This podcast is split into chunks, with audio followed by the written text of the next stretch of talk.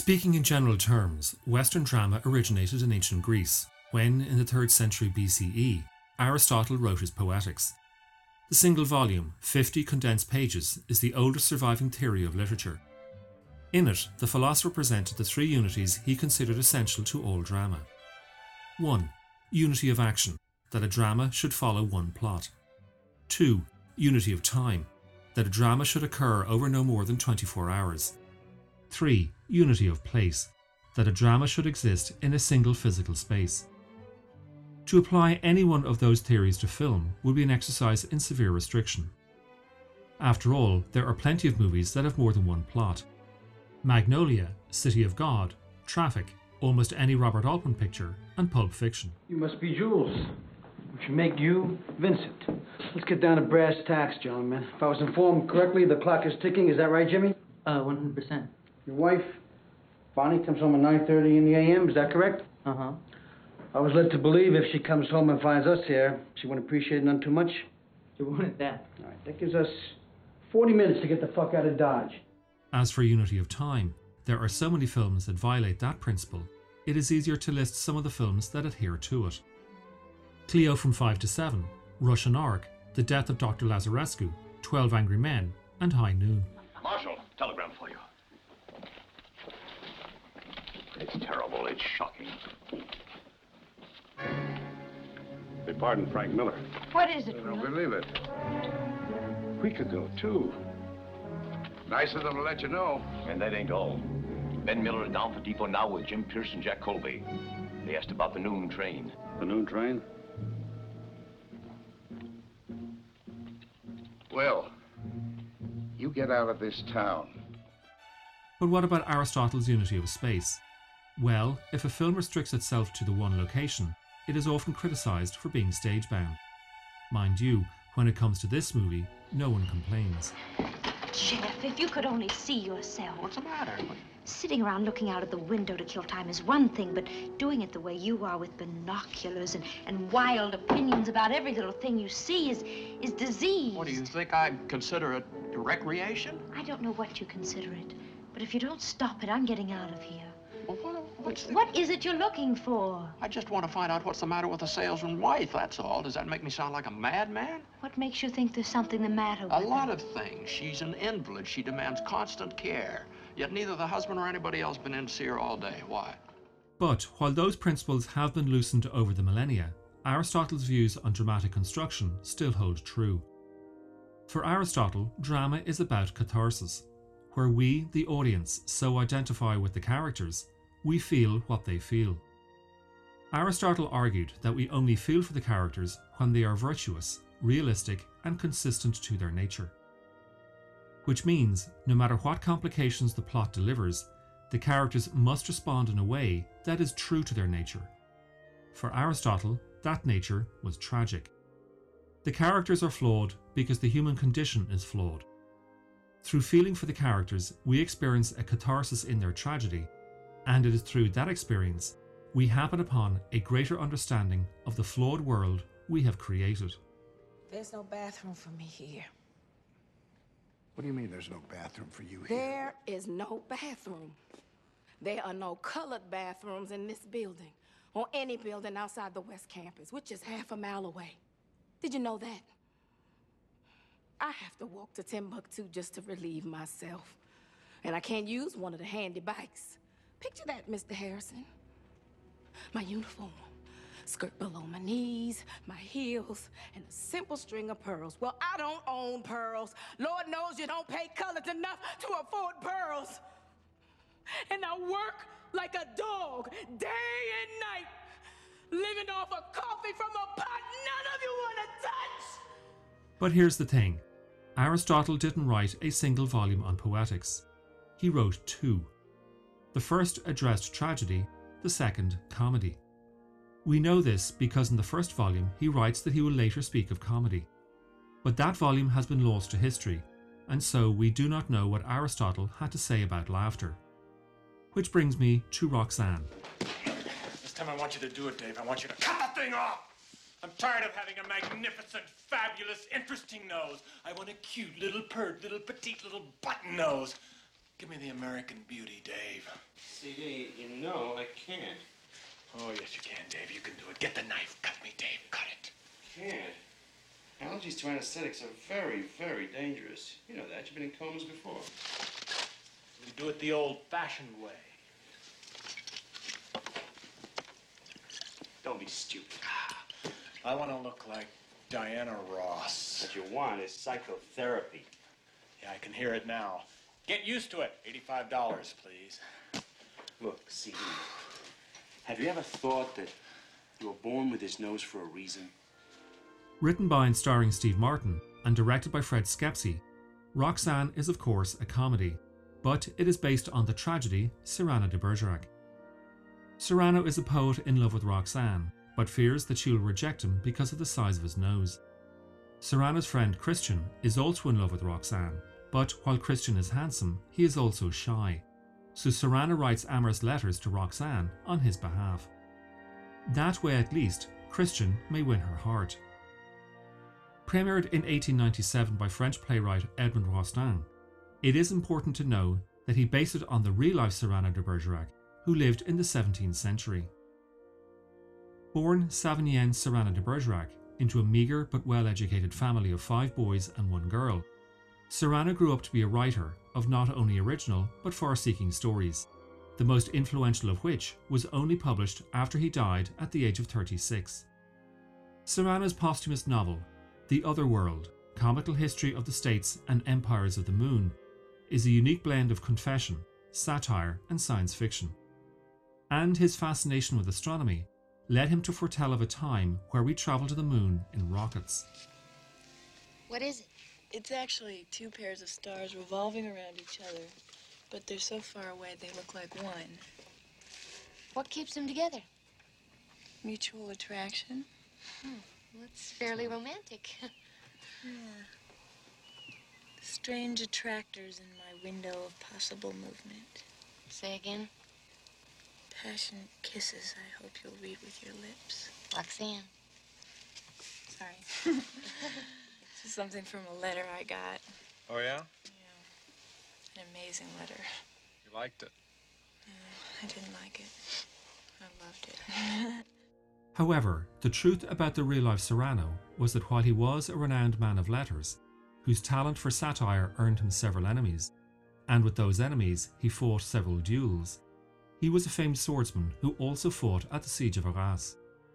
Yes, he did have a cousin named Roxanne, but there was no evidence of any amorous tension between them, and Cyrano certainly did not have a bumbling friend whom he assisted in serenading his cousin.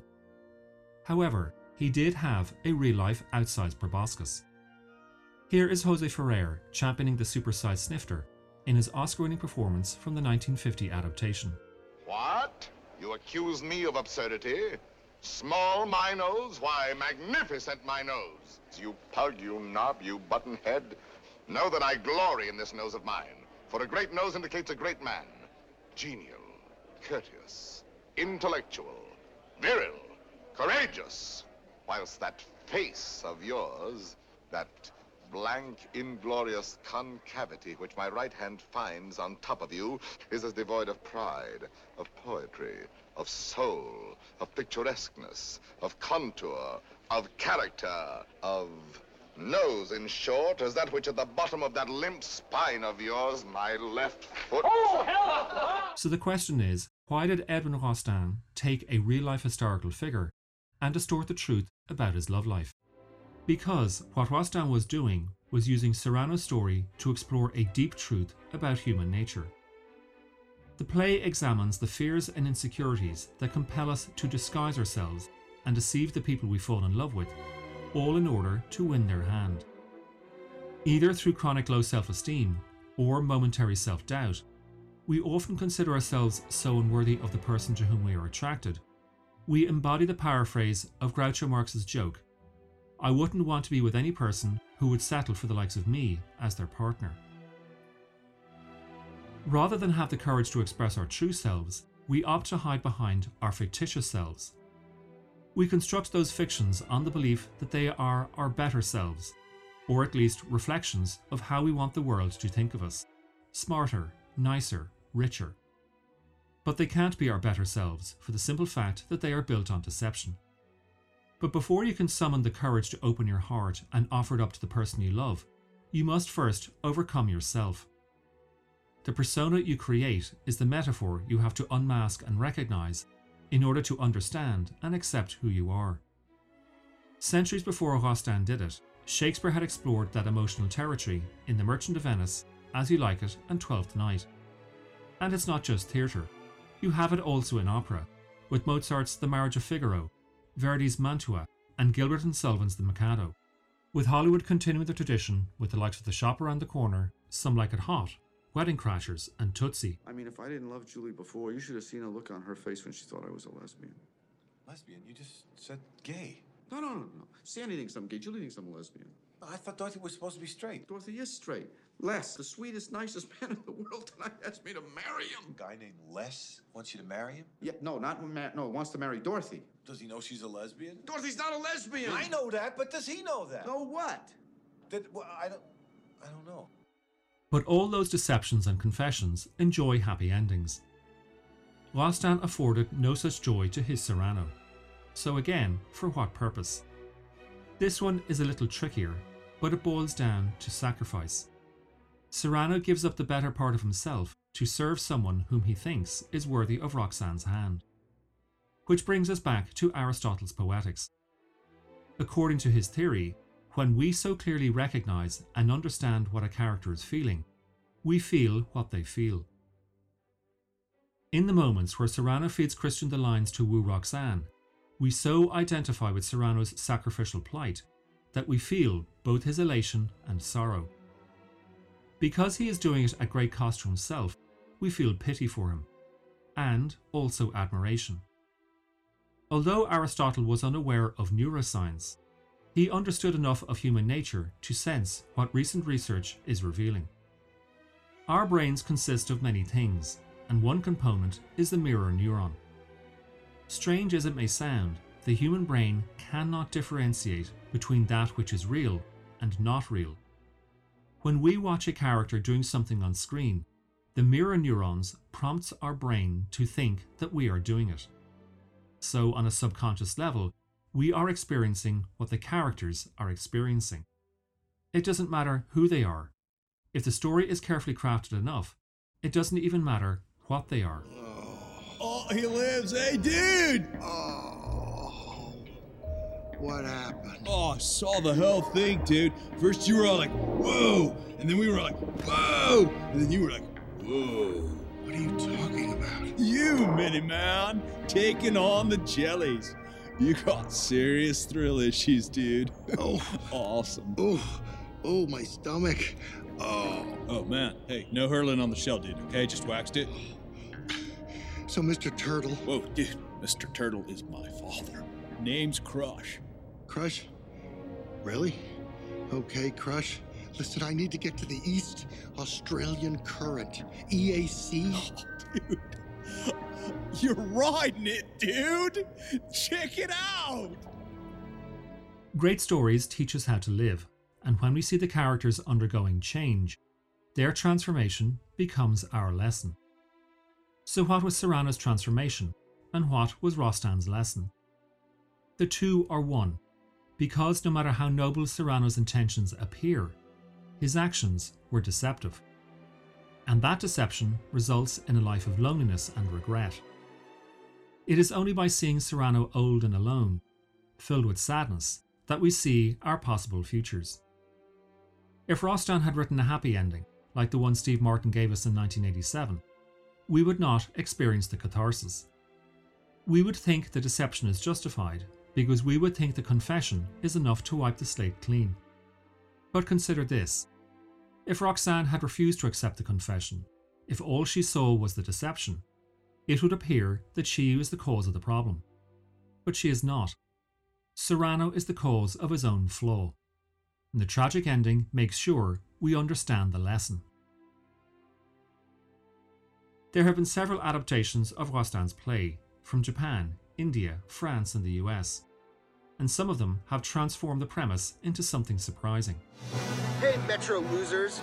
This is Metro Tower. They say it's supposed to be a symbol of our city's strength, but for me, it's a reminder of the day this woman ferociously ripped out my heart. And I hate reminders. But for many people, myself included, the best adaptation is Jean Paul Rappeneau's production from 1990, with the former force of nature Gerard Depardieu in the title role. If you're fluent in French, which I am not, you can hear Rostand's original verses delivered in full flow. And if you're reading subtitles in English, you can rest assured that the translation, meticulously delivered by Anthony Burgess, retains as much as possible Rostand's rapturous poetry. Or, to use the specific French term, Alexandrine. So, if you want a version that plumbs the depths of Cyrano de Bergerac's passion, jealousy, hope, fear, tenderness, sympathy, wit, intelligence, vengeance, camaraderie, loneliness, and regret, Rappeneau's production is the one. J'aime. Et peut-on savoir? Tu ne m'as jamais dit. Qui j'aime? Réfléchis, voyons. Il m'interdit le rêve d'être aimé même par une laide. Ce n'est qui d'un quart d'heure en tout lieu me précède, alors moi j'aime qui? Mais cela va de soi. J'aime, mais c'est forcé, la plus belle qui soit. La plus belle La plus fine, la plus brillante, la plus douce, le bray. Comme la plus savante. Ah mon Dieu, je comprends, c'est clair. C'est diaphane. Madeleine Robin, ta cousine. Oui. Roxane.